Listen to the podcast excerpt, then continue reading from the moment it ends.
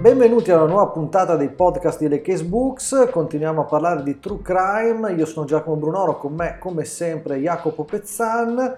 Oggi affrontiamo il caso di Ted Bundy, il camaleonte, uno dei serial killer più tristemente famosi Beh, eh, della storia americana. Di, direi proprio il serial killer. Sì, dici bene perché per lui venne coniata questa espressione, ovvero assassino seriale, dato che fu il primo caso che eh, uscì alla ribalta nell'America degli sì, anni che 70. ebbe proprio un'esposizione mediatica e che creò il vero terrore nell'America della seconda metà degli anni 70. Quello Ted di- Bundy e Zodiac sono stati due casi che poi hanno veramente condizionato il, il modo di sentire degli americani. Con la differenza che eh, Ted Bundy è stato processato, arrestato, eh, condannato a morte, la sentenza è stata eseguita poi nell'89, ma di questo avremo modo di parlare, ma il suo processo divenne un caso nazionale e internazionale perché venne trasmesso in tv, cosa abbastanza anomala in quegli anni. E qui Jacopo volevo coinvolgerti perché so che quando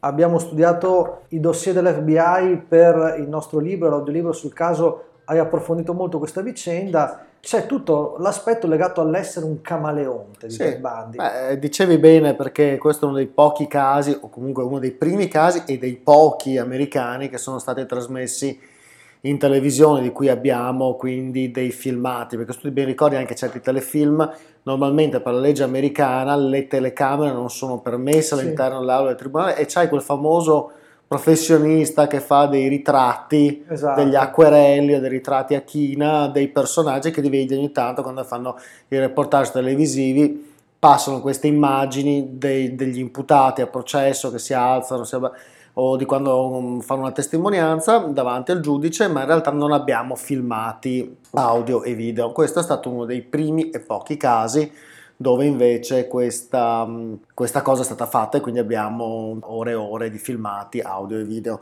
è molto interessante il giudizio che ha dato il giudice dopo il caso riferendosi a Ted Bundy, perché ricordiamoci che Ted Bundy decise A di difendersi da solo, quindi senza l'ausilio di un avvocato, nemmeno quello di ufficio che gli sarebbe stato comunque eh, assegnato gratuitamente. Quindi decise di affrontare la giuria e il giudice da solo e, e l'avvocato della controparte, un po' come fece Matt Damon nel film Will Hunting, Genio Ribelle, ma in realtà sono casi rarissimi, non succede quasi mai che un imputato decida di addentrarsi nel dedalo di leggi, leggine e attività legali senza averne una preparazione, quindi questo è stato anche di per sé un unicum di questo caso. Però si difese da solo e lo fece anche, tra l'altro, molto bene, elaborando delle strategie difensive quasi professionali e soprattutto, e queste sono le parole proprio del giudice che mm, presidente della corte che poi decretò la condanna alla pena di morte, era in grado di cambiare fattezze, sguardo, abbigliamento, look, il modo di apparire giorno per giorno cambiando semplicemente qualcosa, la pettinatura, lo sguardo, l'abbigliamento. Un giorno sembrava un avvocato di grido, il giorno dopo sembrava un normale operaio di una catena di montaggio, il terzo giorno sembrava un intellettuale sofisticato, quindi un personaggio in grado di modificare il tono della voce, lo sguardo, il look e tutto il suo apparire fisico come un perfetto camaleonte, ma nel vero senso della parola, non in senso metaforico, ma in senso proprio letterale. Era in grado di apparire diversamente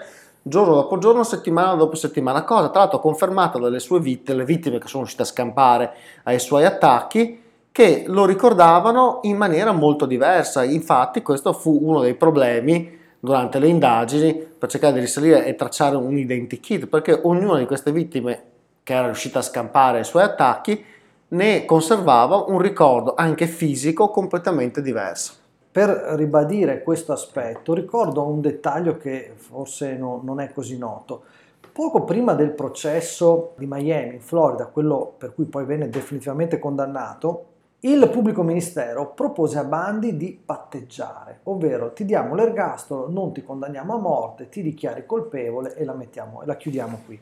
Cosa particolarmente inusuale perché stiamo parlando di un uomo che aveva sulle spalle decine e decine di omicidi, anche se poi non, non sono stati tutti eh, provati al di là di ogni dubbio. Bandi però ha rifiutato, sì. ha rifiutato perché sapeva di potersela giocare in aula e a, allo stesso tempo il pubblico ministero gli aveva fatto questa proposta perché aveva paura Temendo. che poi una volta in aula riuscisse a sviare i testimoni. Ricordiamo che addirittura ha sposato una testimone Bandi sì. Perché ha approfittato di un cavillo della legge americana che dice, adesso vado a memoria quindi potrebbe essere eh, magari eh, sbagliato, dice che se tu sei in processo per condanna a morte e fai una formale richiesta di matrimonio, il giudice ha l'autorità di sposarti e quindi approfittando di questa cosa lui ha plagiato di fatto questa ragazza che però lo, ha detto di sì, ti voglio sposare e quindi è stata subito eliminata dal banco dei testimoni Espulsa, sì. eh, perché in quanto moglie non poteva testimoniare contro suo marito. Quindi eh, un'astuzia non da poco che aveva intimorito anche la Corte. Certo, ma poi evidentemente certe proposte vennero fatte a bandi prima e durante il processo, anche perché su suggerimento degli esperti del reparto di scienze comportamentali dell'FBI si era tentato di coinvolgere un serial killer particolare come Ted Bundy che aveva operato in diversi stati, um, operando con um, diverse strategie di coinvolgerlo nella risoluzione di altri casi all'epoca irrisolti di altri serial killer che erano ancora in attività in quel periodo lì. In buona sostanza, Ted Bundy poteva diventare una specie di consulente esterno nella risoluzione di questi macabri episodi di cronaca. Lui se la giocò, infatti riuscì a trascinare in qualche modo anche la sua condanna a morte per diversi anni, un po' facendo ritrovare dei cadaveri di altre vittime sue, un po' cercando di offrendo la sua collaborazione con le forze dell'ordine alla risoluzione di altri casi e infatti la sua pena di morte venne posticipata di volta in volta di diverso tempo fino poi alla conclusione. Ricordiamo infatti che è stato condannato nel 79 ma l'esecuzione è avvenuta poi soltanto dieci anni dopo e perché? Perché Bandi aveva proprio iniziato poi questa strategia del tempo in cambio di corpi. Confessava anche un omicidio alla volta, eh, sapeva, ecco questo è un dato inquietante, aveva una memoria pazzesca, si ricordava con esattezza i luoghi in cui si trovavano tutti i resti delle sue vittime, quindi in particolare particolarmente macabro. Diceva alla polizia una alla volta i nomi delle donne scomparse perché, attenzione, Bandi viene condannato a morte soltanto per gli omicidi e gli assalti compiuti in Florida. Parliamo di una persona che ha eh, a suo carico almeno 21 omicidi accertati, perché sono tutte eh, persone di cui poi abbiamo ritrovato il cadavere grazie alle indicazioni di Bandi, ma si sospetta che sia dietro a molte altre eh, sparizioni di donne.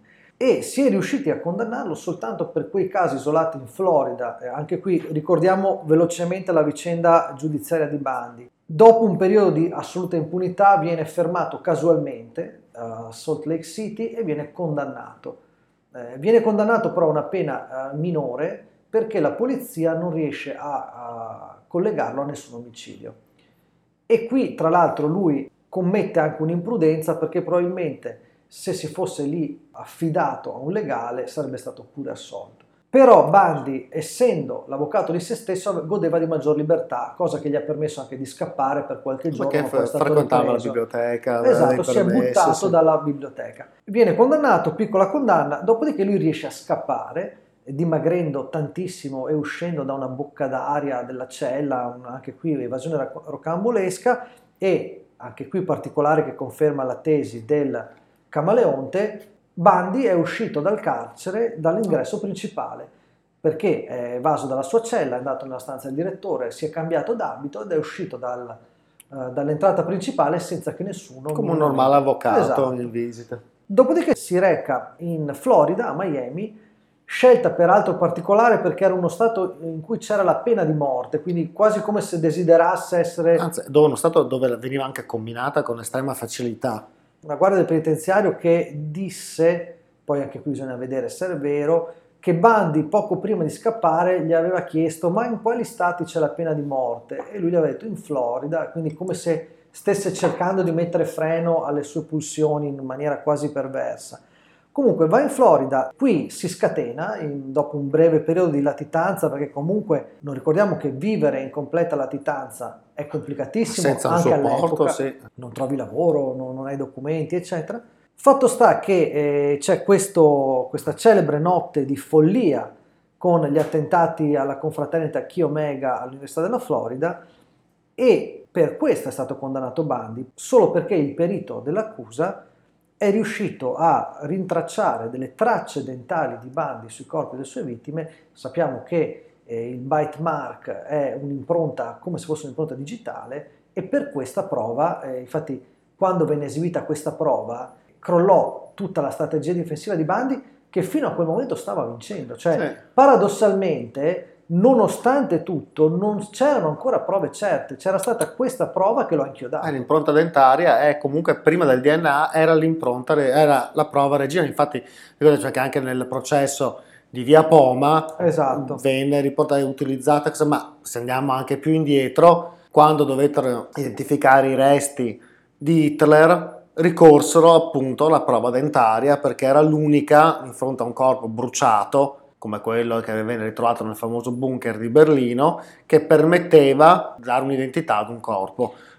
Il caso di Bandi poi, secondo me, è un caso unico perché difficilmente, ne abbiamo parlato anche in altri podcast, difficilmente oggi si potrebbe ripetere. Bandi girava tranquillamente con la sua auto, diceva il suo nome alle sue vittime, non adottava nessuna strategia di camuffamento. Particolari veramente inspiegabili per noi profani, diciamo, non, non cercava assolutamente di cambiare quella che poteva essere la sua identità immediata, cioè, ovvero non, non cercava di cambiare i dettagli che avrebbero permesso di arrivare a lui in pochi passaggi. In realtà la macchina era la sua, come dicevi tu, si presentava con il suo nome. Sì, magari fingeva di avere un braccio ingessato, cioè certo. cioè cose anche veramente paradossali. Sì, cinematografi infatti riprese anche in diversi film, tra cui Il silenzio degli innocenti, però perché ricordiamo appunto che Ted Bundy in alcuni assalti fingeva di, avere, di essere uh, menomato, ad avere un braccio ingessato, ad avere un problema, aveva dei pacchi da caricare in macchina o altre cose, chiedeva l'aiuto a una bella ragazza di turno,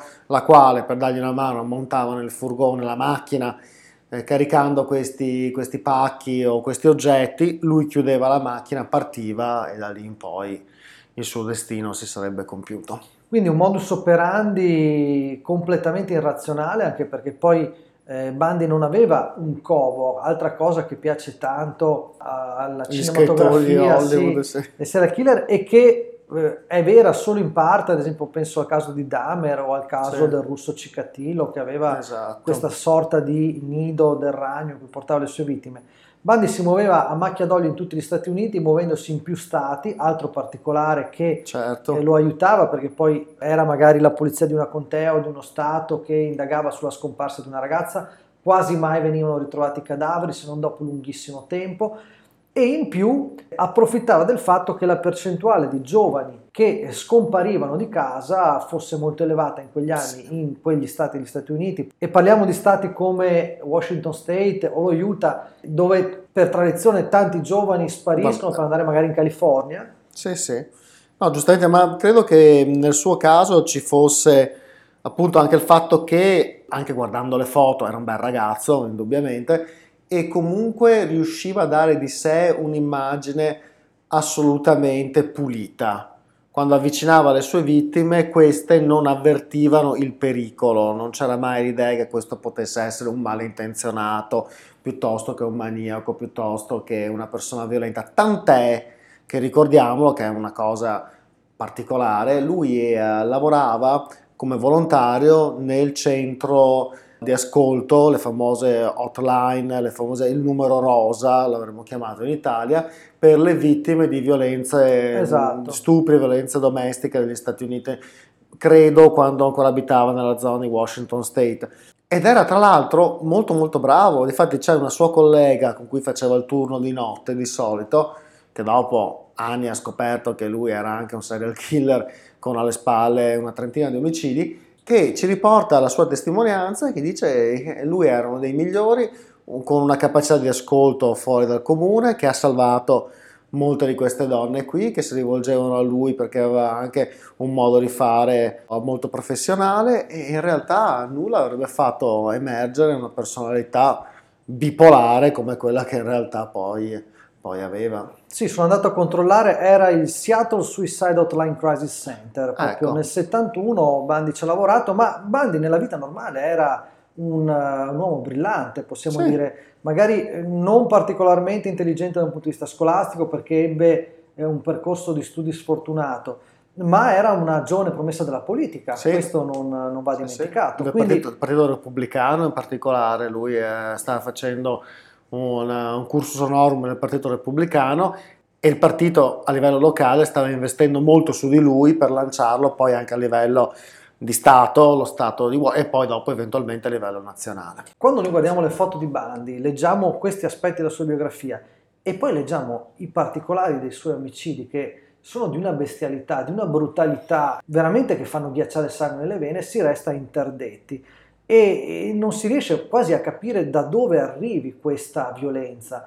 Teniamo conto che eh, forse però io non sono uno psicologo, questo lo avranno sicuramente esaminato psicologi e chi di dovere, dovremmo andare a cercare eh, in una situazione familiare molto difficile anche forse le motivazioni di questa violenza nei confronti delle donne. Ricordiamo che Bandi scoprì all'età di 7-8 anni che quella che lui riteneva essere sua sorella era in realtà sua madre.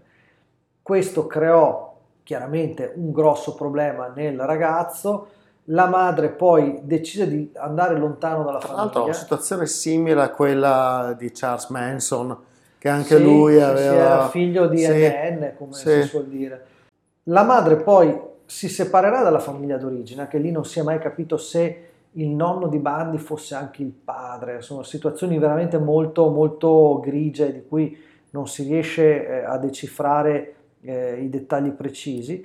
Comunque si separò la madre dalla famiglia d'origine, portò con sé il piccolo Ted, si risposò, ebbe una vita anche parzialmente felice, ma uh, Ted non riuscì mai a integrarsi. Altro particolare che dovrebbe far riflettere, però qui andiamo nel campo delle supposizioni, c'è chi ha avanzato la teoria che tutte le sue vittime assomigliassero moltissimo alla sua prima ragazza, la sua prima ragazza storica, quella che a un certo punto lo aveva mollato perché non lo riteneva abbastanza all'altezza. E Bandi, dopo questa grande delusione, cambierà, diventerà appunto, entrerà in politica, diventerà un uomo parzialmente di successo tanto che tornerà a ripresentarsi alla sua ex ragazza che l'aveva lasciato, che non lo riconoscerà nemmeno. E Altro fatto incredibile. Sì. Veramente. Poi lui le dirà, ma non ti ricordi, sono io, eccetera. Lei resterà affascinata da lui. Quando poi lei a un certo punto lo chiama per chiedergli di uscire, lui le dice, no, ma chi sei, non ti conosco, non mi rompere. Quindi come se si fosse voluto vendicare, no? Sì, sì, sì. E poi avesse, è come se avesse scelto tra le sue vittime dei cloni o delle sosie di quella che era la donna che lo aveva ferito. Eh, ma mm, ricordiamo che queste sono sempre interpretazioni ex post alla fine per cercare di capire un comportamento e dove si potrebbe originare una deviazione, una devianza nel comportamento di un individuo. Poi in realtà ci sono anche i casi eh, come Jeffrey Dahmer che, di persone che hanno avuto tutto sommato un'infanzia normale, infatti ricordo certo. una lunga intervista al padre di Jeffrey Dahmer, questo povero uomo in questa casa di campagna immersa nel verde che parlava ricordava con le foto l'infanzia del figlio, uno dei peggiori criminali, dei peggiori serial killer, dei più macabri, scioglieva le sue vittime sì, in sì, casa sì. con l'acido. Al di là di alcuni segnali che boh, gli esperti hanno cominciato a interpretare come possibili campanelli di allarme di una psicopatologia già in tenera età. Infatti Jeffrey Dahmer amava torturare gli animali, sì, sì. prima cominciando dalle lucertole, poi passando a piccoli roditori, eccetera.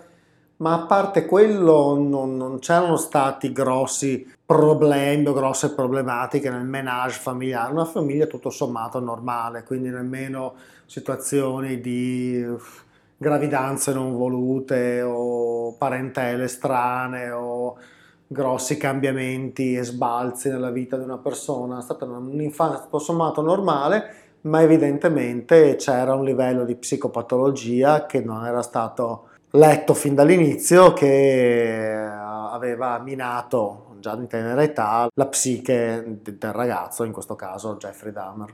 Prima di chiudere eh, vorrei ricordare con te un aspetto che secondo me è emblematico di Ted Bundy che lo fa diventare anche proprio un simbolo di un certo tipo di America. A parte lo sradicamento, questo uomo, questo ragazzo che ha girato per il paese, ha vissuto un po' dappertutto. E la mancanza di mm. eh, un vincolo familiare come lo possiamo... Delle radici. Sì, le radici come possiamo eh. tendere, intenderle non in Italia. Europei, sì. Ma poi soprattutto la situazione che per noi europei è forse più incomprensibile è quella legata alla sua esecuzione, nel senso che appunto Bandi riuscì a rimandare per dieci anni l'esecuzione e c'è anche una famosa intervista molto bella che lui rilasciò la sera prima della sua eh, esecuzione. Ma quando venne eh, ucciso sulla sedia elettrica c'era una folla da stadio con cartelloni burn, Bandi burn, quindi brucia, Bandi, brucia, ci furono eh, feste di giubilo in mezzo paese, cioè un tipo di comportamento che per noi europei forse è molto lontano, molto difficile. Addirittura ci furono dei genitori di vittime che quasi certamente erano state eh, uccise da Bandi che dissero non ci interessa sapere dov'è il corpo di nostra figlia perché Bandi continuava a dire e non dire per prolungare l'attesa non importa, uccidetelo pure, vogliamo che sia condannato a morte. Sì, ma hai ragione, questo è un, un aspetto particolare degli Stati Uniti eh, che a noi può risultare abbastanza incomprensibile. Eh, nei paesi dove la pena di morte è prevista ed è anche supportata dalla maggior parte della popolazione, c'è un atteggiamento completamente diverso nei confronti di questo tipo di pena. Noi veniamo da tutto un processo culturale che parte da Beccaria, i delitti delle pene, abbiamo fatto tutto un percorso al riguardo,